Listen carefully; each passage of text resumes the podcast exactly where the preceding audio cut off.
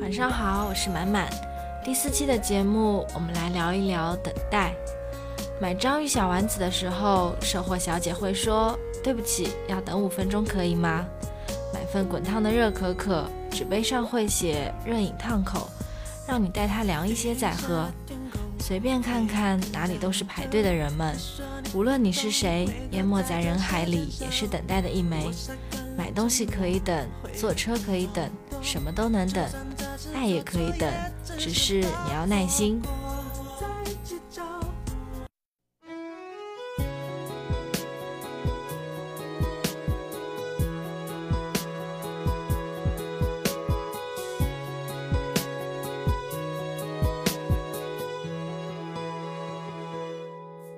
我想要的，想做的，没被塞动了，你想说的，想给的，我全都知道。未接来电，没留言，一定是你孤单的想念，任何人都猜不到，这是我挖的伤口，他们猜，随便猜，不重要，连上彼此的讯号，才有个依靠。有太多人，太多事，夹在我们之间吧，傻杂讯太多讯号，若就连谁都要干扰，可是你不想，一直走在黑暗里闪躲，想吹风，想自由，想要一切手牵手去看海，到世界流浪。我害怕你心碎，没人帮你擦眼泪，别管那是非。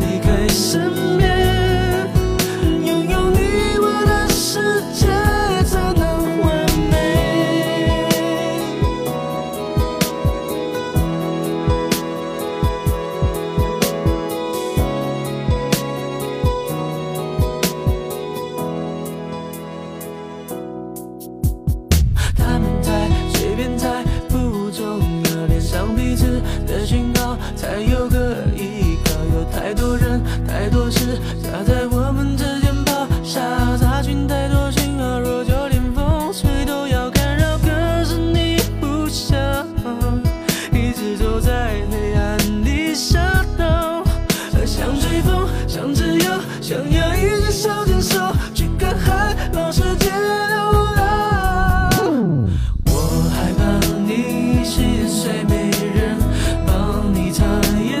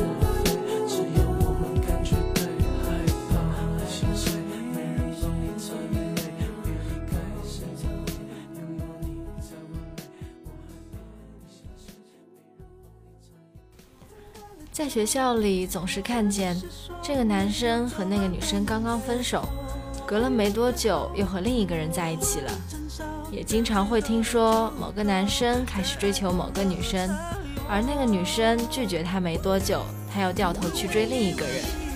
被拒绝的时候都会说我会一直等你，但这个一直有效期还没有一盒酸奶那么长。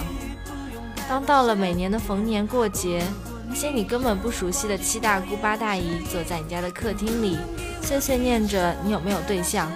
他们很着急，比你还要着急得多。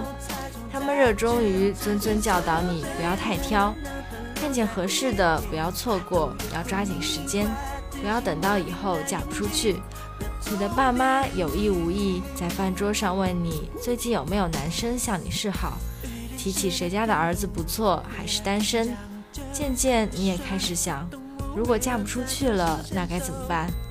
可我们为什么要那么着急？你应该相信，就算你坐在原地等待，也会有人在走向你，只是如果你也走出去迎接他，那他可能会来得快一点。